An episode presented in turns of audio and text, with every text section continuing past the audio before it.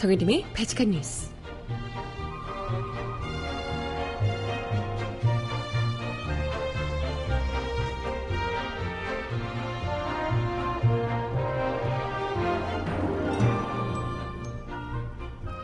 여러분 안녕하세요. 바칙한 뉴스 정혜림입니다.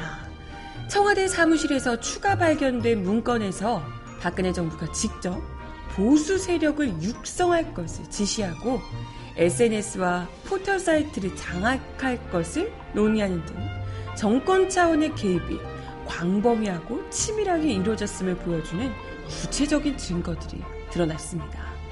그간 추측만 해왔었는데 이 모든 게 진정 박근혜 정부의 디테일한 지시였다는 진짜 새삼 소름 돋고 그렇죠? 아 진짜 언제까지 나올 거야 대체 화수분도 아니고 음악 듣고 와서 오늘 이야기 함께 나눠보겠습니다. 악동 뮤지션이 신곡을 냈어요. 첫 곡으로 듣고 올게요. 다이너소어 듣고 옵니다. 신청곡 있으신 분 주세요.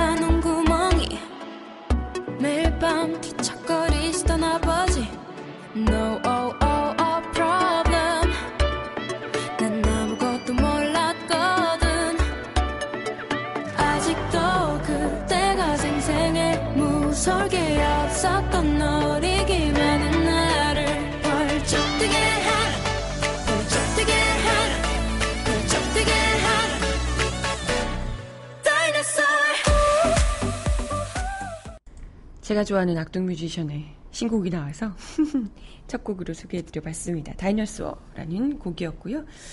음악 잠시 후에 듣고 올게요. 아, 저 참고로 미리 공지 하나를 드리자면 제가 오늘 방송 하고요.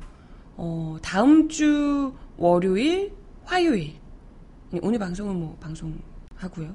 그 다음에 다음 주 월요일, 화요일 이틀을 녹화 방송으로 진행할 예정입니다. 여름 휴가 가거든요. 여름 휴가가 뭐 이틀이야 생각이 되기도 하지만 뭐 그래도 어, 여름 휴가 못 가시는 분들도 많기 때문에 이틀도 주말까지 끌어서 알차게 쉬다가 오려고요. 아무튼 월요일, 화요일은 이틀을 녹화 방송으로 제가 또 나름대로 열심히 준비했어요. 게스트가 화요일 방송은 게스트가 있고요. 월요일 방송은 혼자 떠드는 방송이에요. 네, 뭐 다운받아 들으시는 분들은 어 뭐 생방송이 아니니까 별로 상관없으시려나? 아, 근데 약간 어 얘 무슨 얘기하는 거야 싶으실 수도 있는데 어, 기존의 발칙한 뉴스와 조금 다른 방식이지만 그래도 어, 기존은 크게 달라지지 않는다는 거 뭐 아시죠? 뭐 여름 휴가 뭐 한두 번 보내나? 네 아무튼 뭐 미리 말씀을 드렸고요. 혹시나 방송 앞부분만 듣고 끄시는 분들도 많으실까봐 미리 말씀을 드려요. 네, 월화가 그렇습니다. 어, 녹화 방송분으로 생방송 시간대는 정상적으로 송출이 될 거고요. 업로드 역시도 정상적으로 진행될 테니까 노여움하시고. 아무튼 오늘 바지카 뉴스는 생방송으로 지금 진행 중이에요. 예, 진행해 보도록 하겠습니다. 청와대에서 민정수석실에서 그 캐비닛 안에 정말 어마어마한 문건들이 쏟아져 나오면서 청와대가 사무실마다 전수조사를 하고 있는 중입니다.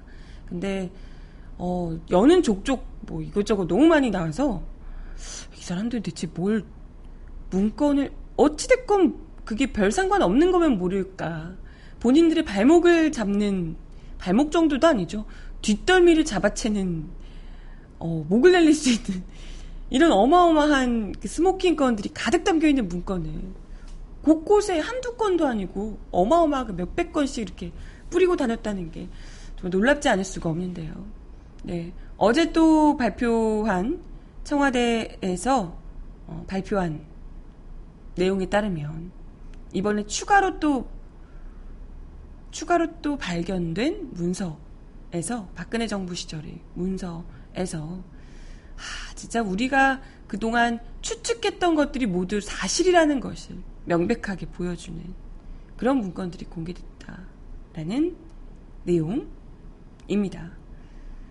이거 뭐 박근혜 정부 당시에 뭐 오프닝에서 잠깐 이야기 드렸지만 보수 세력을 청와대가 직접 육성하라고 지시를 한다거나 SNS나 포털 사이트 관리 대책을 지시하거나 뭐 이런 것들 등등 정말 구체적이고 디테일하게 여론을 조작하고 자신들 위주로 선동할 것을 청와대가 직접 권력을 동원해서 지시했다는 게 드러나는 상황인데요.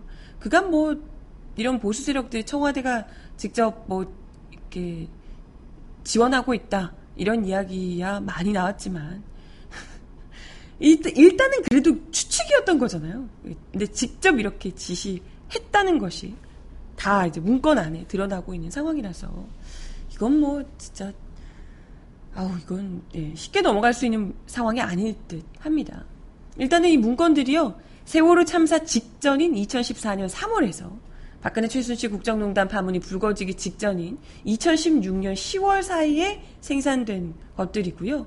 정부의 우호적인 여론을 조성하기 위한 정부 차원의 개입이 굉장히 광범위하고 치밀하게 쪼잔하게 이루어졌음을 짐작하게 합니다.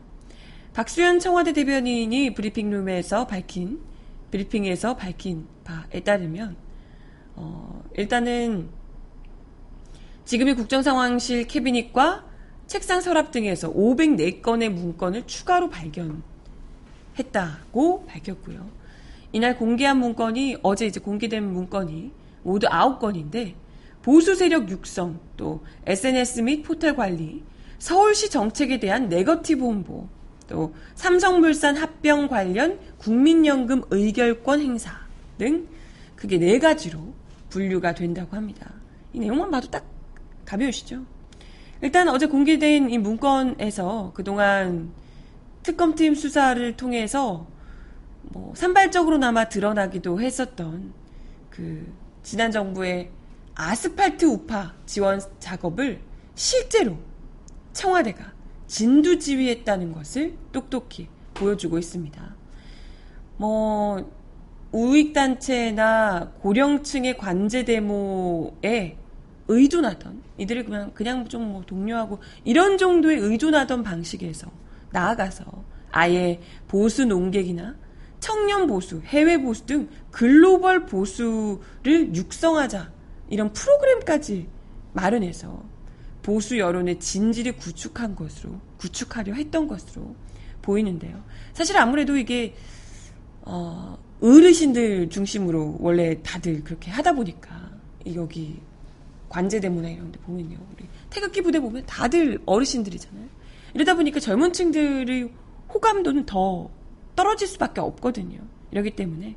젊은 사람들 사이에서도 이게 뭐 통하는 논리다 이런 것처럼 보여주기 위해서 젊은 층이 보수 세력 보수라고 해야 되나? 어쨌든 구구 청년 뭐 이런 사람들. 그리고 또 좀 보수의 이름으로 방송 이런 곳에서 말도 잘하고 뭔가 좀 괜찮아 보이는 이런 사람을 육성해야 된다라고 본인들이 생각을 했던 것 같습니다. 그 진단은 어쨌건 뭐 옳긴 하네요. 진단 옳다기보다는 뭐 네. 제대로 짚긴 했네요. 근데 그게 잘못된 방식이어서 그렇지. 자기들이 그게 젊은 층들에게 어필을 잘 못하고 논리가 떨어진다는 것을 스스로도 알기 때문에 그런 이제 정부가 직접 청와대가 직접 나서서 이런 꼼수를 꾸린 것이 아닐까 싶은데요. 청와대가 공개한 2015년 4월에서 6월 국정환경 진단 및 운영 기조 문건에 이런 내용이 들어있다고 합니다. 보수농객 육성 프로그램 활성화 등 보, 아, 홍보 역량 강화. 보수농객으로 홍보를 하는 역량을 강화하자라는 거. 그리고 보수단체 재정 확충 지원 대책. 청년과 해외 보수 세력 육성 방안. 이런 게 담겨 있다라고 밝혔고요. 그간 관련자들의 진술이나 증언으로만 있었던 청와대의 탈법한 불법한 보수단체 지원, 그러니까 이른바 우파 화이트리스트가 청와대에 직접 관리하는 육성 프로그램을 통해서 체계적으로 이루어졌다라는 것을 뒷받침하는 내용인데요. 이게 작성된 2015년 4월부터 6월이 어떤 시기였냐, 여러분들 생각해 보시면 세월호 참사 1주기를 지나던 시점이에요. 그러면서 박근혜 정권이 그야말로 대반격을 시도하던 때입니다. 그해 6월에 또 메르스 사태가 터지면서 국정 환경이 다시 또 나빠지니까 우파를 동원한 여론전이 굉장히 시급했던 것으로 보이고 있습니다. 또 추가로 공개된 문건에는 2015년 7월 이병기 당시 대통령 비서실장이 주재한 수석 비서관 회의 결과 문건도 공개되어 있는데요. 여기 공개됐는데요. 여기에는 신생 청년 보수단체들에 대한 관련 기금 지원을 적극 검토하라. 청년 보수단체에 정부 지원고 국민 세금을 적극 지원하라고 누구 맘대로 그런 지시 내용이 담겨 있었다는 겁니다. 특정 이념 확산 방안을 보수 이념 확산 방안을 청와대가 직접 주도했다는 거고요. 그죠? 앞서 공개된 민정수석실 문건에서도 건전 보수권을 국정 우군으로 적극 활용 뭐 이런 내용이 담겨 있어서 무리를 빚기도 했습니다. 실제로 뭐 우리가 이제 이게 청와대 지시였다는 것이 등장했기 때문에 등, 뭐 증거가 확인이 됐기 때문에 아 이제 뭐 끝났구나. 절대 아니라고 뭐 할 수가 없는 상황이 된 것이긴 합니다만은 사실 그동안 뭐 의심가할 수밖에 없는 행동들을 정황들이 너무나도 많았죠. 박근혜 정부에서 보수단체, 청년단체들을 전면에 내세운 국정 운영을 실제로 이 기점, 이 시점을 이후로 전면에 내세우면서 국정 운영을 본격화한 바 있습니다. 2015년 10월에 아 맞다 기억나네요. 역사 교과서 국정화 의지를 드러내는 국회 시정연설을 했던 거 기억하실 거예요. 그때 이례적으로 한국자유촌연맹, 국민행동본부, 청년 리더 양성센터, 청년이 만드는 세상 소속 인사 등 80여 명을 초청했어요. 전부 다 보수 세력들, 극우 세력들이죠. 이 사람들을 청와대가 직접 초청을 해서 국회 시정연설 할 때 박수 부대로 이른바 동원을 했죠. 그리고 그 다음 해 2016년 1월에는 박근혜 씨가 직접 경제활성화 입법 촉구 1천만 서명 운동을 참여하기도 했었어요. 그 추운 날씨에 서명하던 거 기억하시죠? 그때 경제단체 외에 어버이연합 등 보수단체들도 직접 서명 운동을 하기도 하고 굉장히 적극적으로 움직였습니다. 그리고 또 이뿐만이 아니고 보수단체가 직접 박근혜 정부의 좀 비판적인 인사들을 이른바 검찰에 이제 고발을 하면서 이게 결국은 무죄 판결이 나더라도 그동안은 굉장히 시달리게 되거든요, 사람이. 정권의 비판적인 인물들을 보수단체가 앞서서, 앞장서서 고발하면서. 왜냐면 뭐, 박근혜 씨 이름으로 직접 고발할 수 없으니까. 직접 보수단체가 고발을 하면서 검찰 수사로 이어지는 이 패턴이 굉장히 노골적으로 진행되기도 했습니다. 그때 박근혜 씨의 그 세월호 참사 당일 행적 의혹을 제기했던 시민단체 인사 등을 보수단체가 고발하면 검찰이 바로 또 기소하고 뭐 이런 패턴들이 계속해서 이어졌던 것이죠. 노골적으로 적극적으로 지원금을 아끼지 않으며 또 이런 보수 이념을 확산하는 것 뿐만이 아니고 자신들의 뭐랄까요 위시 세력으로 자신들의 팬클럽으로 자신들의 보호할 세력으로 이렇게 이제 행동 대장이죠. 행동 대장 이른바. 행동파들을 이렇게 육성을 직접 했더라. 청와대가. 라는 거고요. 그리고 또 다른 문건에는 부처 현황 관련 정책 참고라는 문건인데요.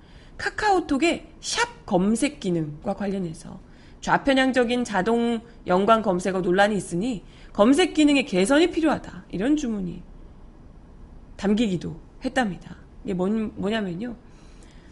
카카오톡이 샵 검색 기능, 카카오톡 쓰시는 분들은 아시겠지만, 이 검색창, 대화창에서, 친구들끼리 하는 대화창에서 그 샵 버튼을 누르고, 뭐, 이게 검색을 하면, 그게 바로 검색할 수 있는 기능이 되거든요. 아시죠?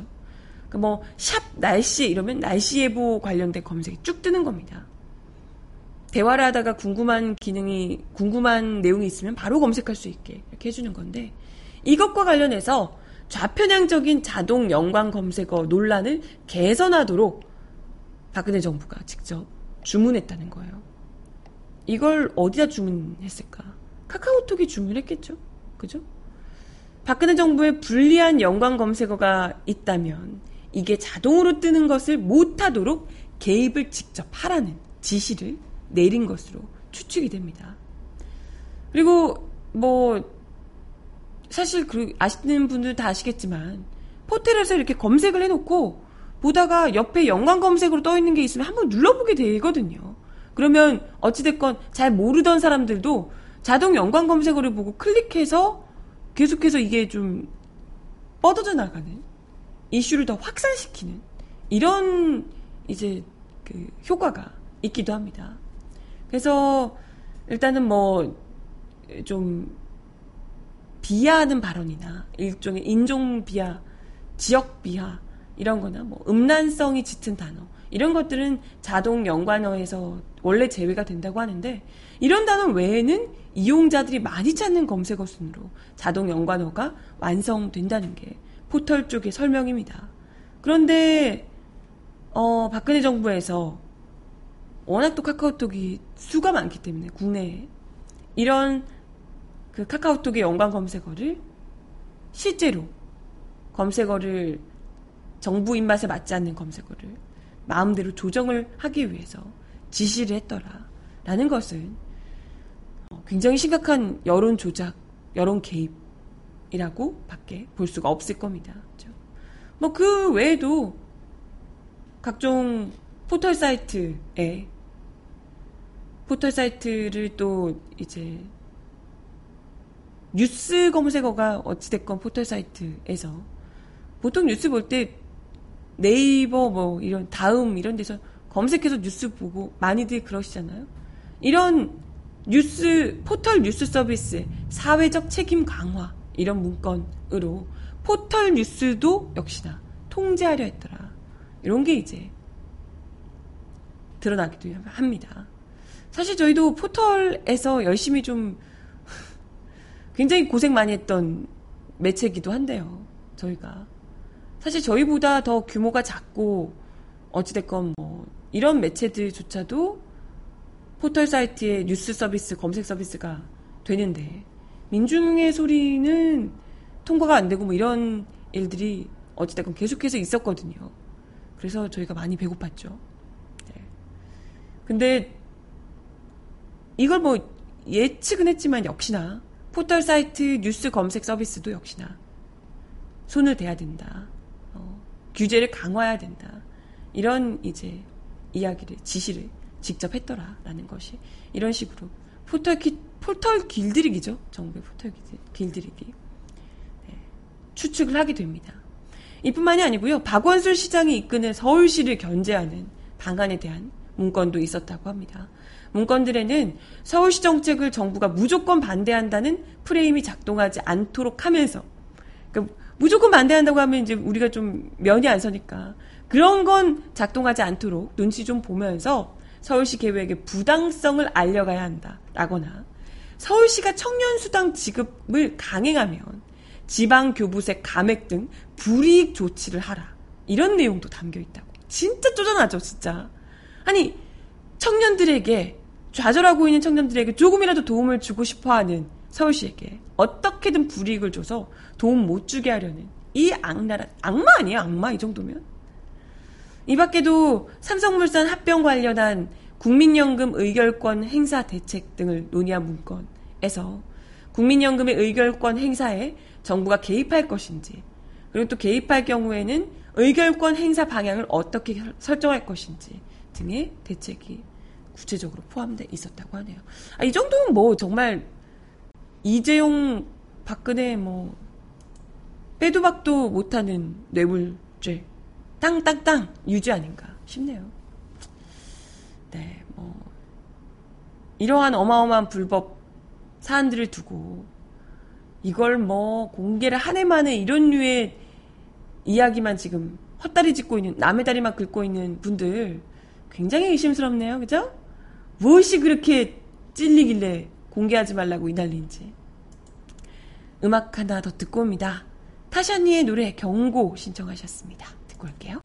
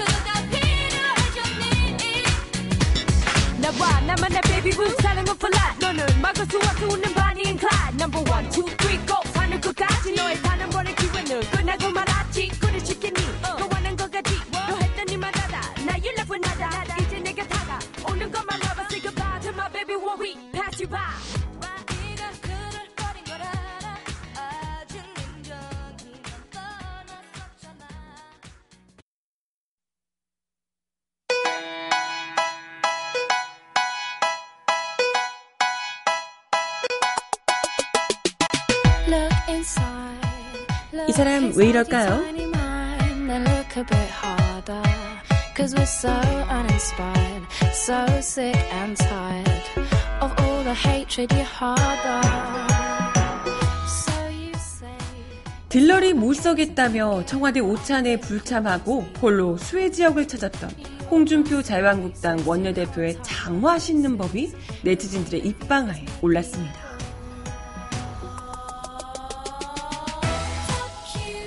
홍 대표는 지난 19일 청와대에서 열린 정당 대표 초청 오찬 회동에 불참하고 오후에 청주시 상당구 낭성면 수해 지역을 방문했는데요.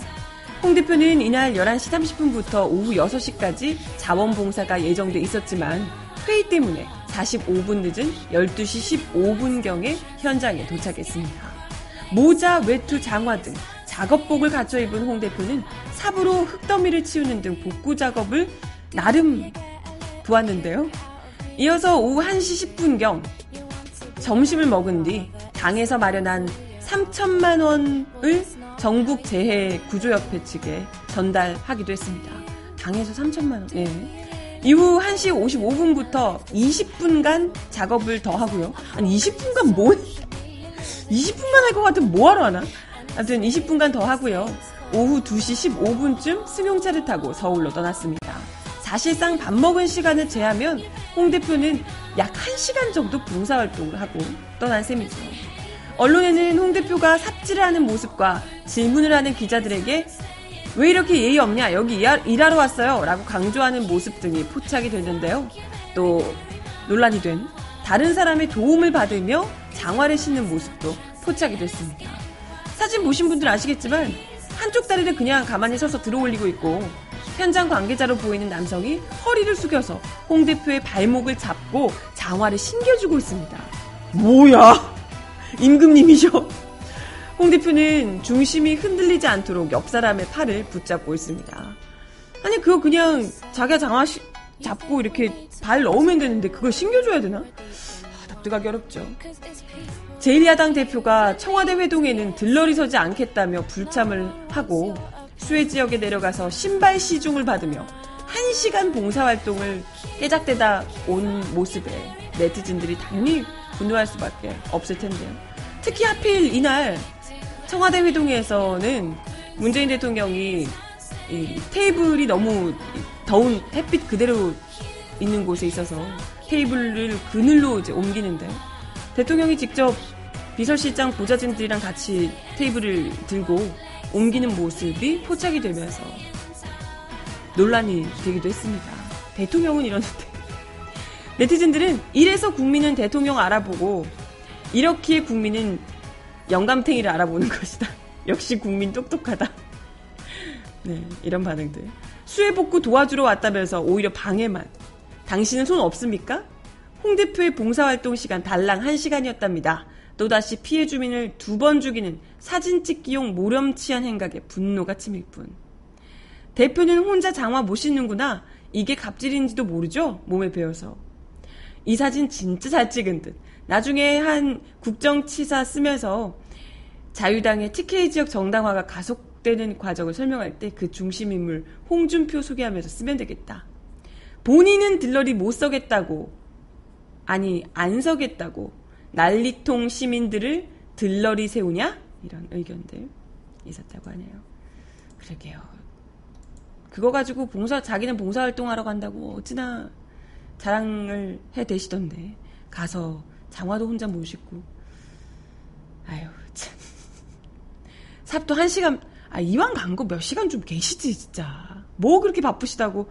가서 밥은 밥대로 먹고 삽 뜨면서 또 사진이 있는 대로 찍고, 좀 쇼는 다 하시고. 번, 벗을 때도 벗겨주는 거 아시죠? 신을 때 벗을 때 다 벗겨주셨더라고요. 아, 진짜. 대단하더라. 윤종신이 부르는 노래, 좋니? 듣고 옵니다.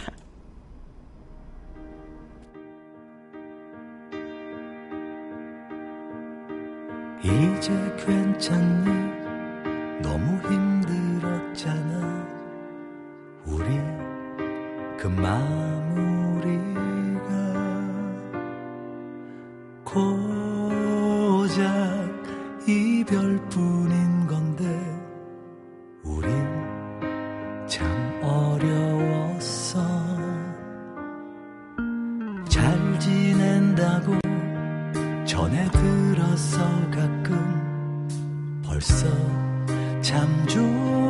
사람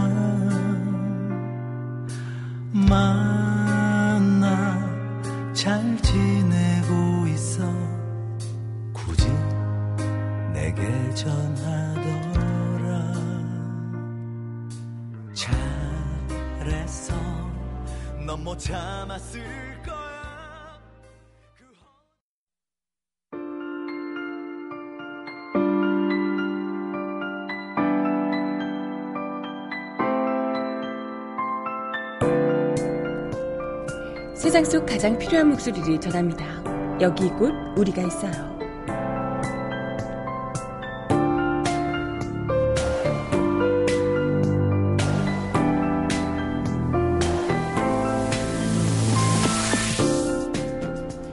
아이들과 여름 바캉스를 가고 싶습니다. 비정규직 노동자가 정규직이 되고 나서 하고 싶은 일은 소박했습니다. 해고될까봐 15년 동안 가지 못했던 휴가를 떠나고 아플 때 눈치 보지 않고 병가를 쓰고 공공기관 재직 증명서로 은행 대출을 더 받고 싶다고 합니다.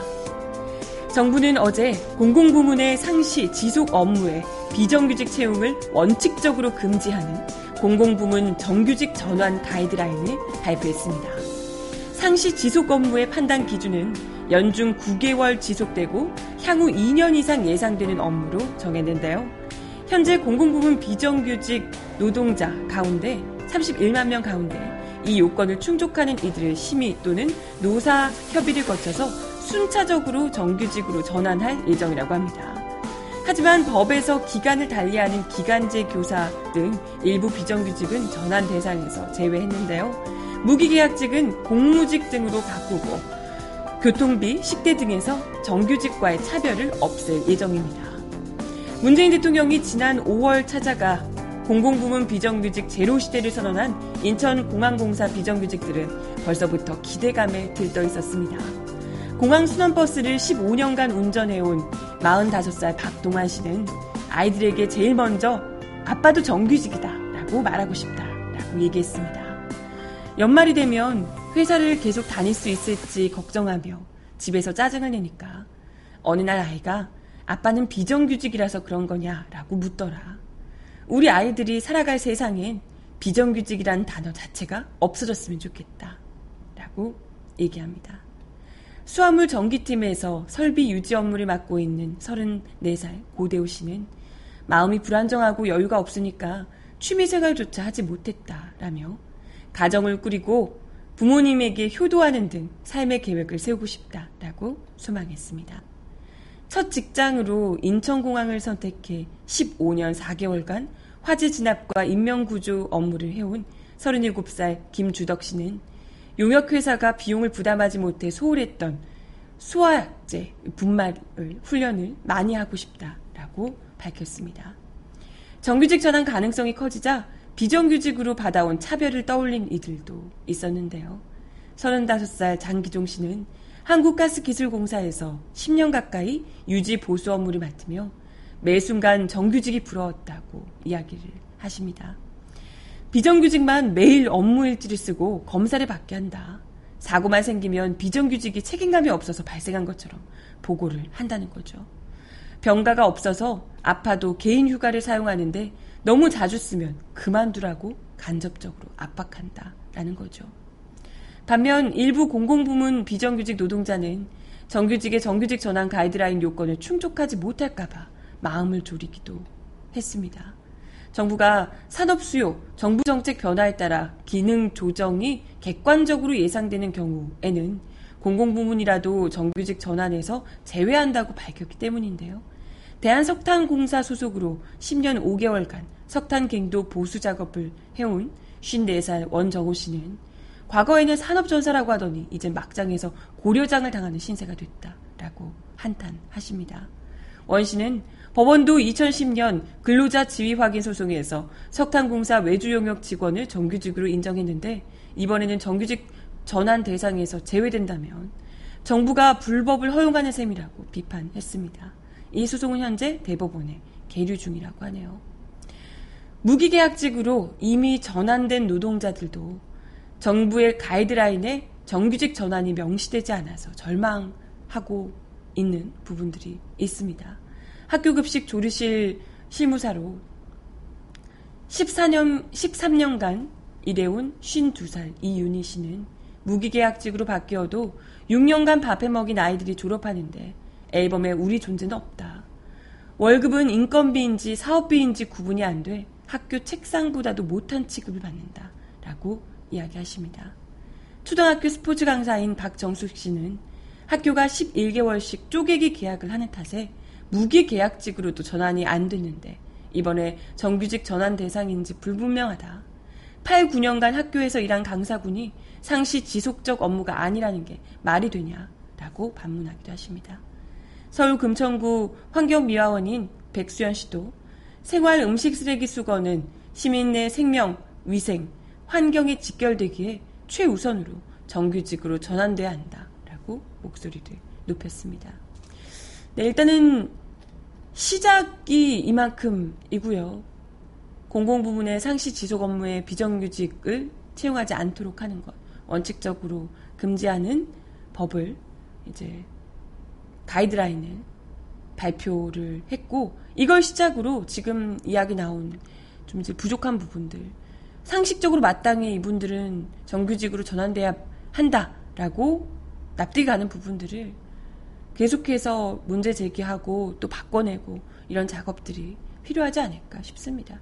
그리고 근본적으로는 비정규직이든 정규직이든 무기계약직이든 차별이 발생해서는 안 되고요. 차별부터가 없어야 하고 그걸 넘어서서 기본적으로 정말 이게 뭐 비정규직이 될 수밖에 없는 부분들 일부 잠깐 뭐 출산을 위해서 자리를 비운 선생님들을 대신해서 잠깐 와 있는 계약직이라든지 뭐 이런 부분들을 제외하고서는 사실 전부 다 정규직이 돼야 하는 게 마땅한 일이고요. 그렇죠? 네, 아무튼 이걸 시작으로 최저임금 문제도 그렇고 이런 공공부문의 정규직화를 넘어서서 일반 기업들까지도 정규직화가 계속해서 추진된다면 이 안정적인 일자리를 근거로 우리나라 경제 역시도 다시금 반등할 수 있는 계기가 마련될 수 있지 않을까 조금 더 튼튼하게 기틀을 다지는 계기가 되지 않을까 이런 기대를 하게 됩니다.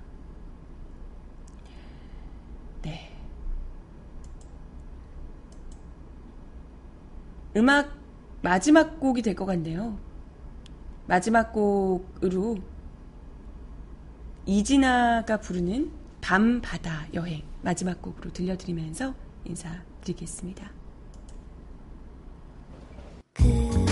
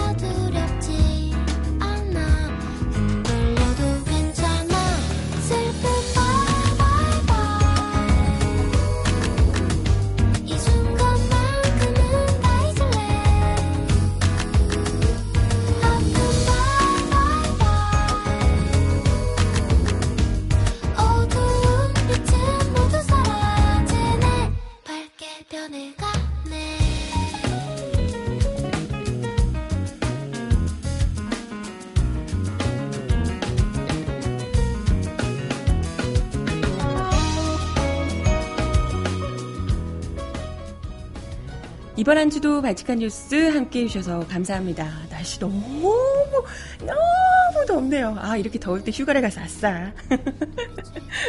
네, 다음 주 월화에도 날씨가 더워야 되는데. 날씨 너무 더울 때 아주 시원한 카페에서 아이스 아메리카노나 마시면서 피서를 해야겠어요. 네, 여러분, 무더위에 건강 잘 챙기시고요. 바지카 뉴스는 월화 녹화 방송으로 생방송은 수요일 날 다시 오겠습니다. 주말 잘 보내세요. 여러분, 안녕!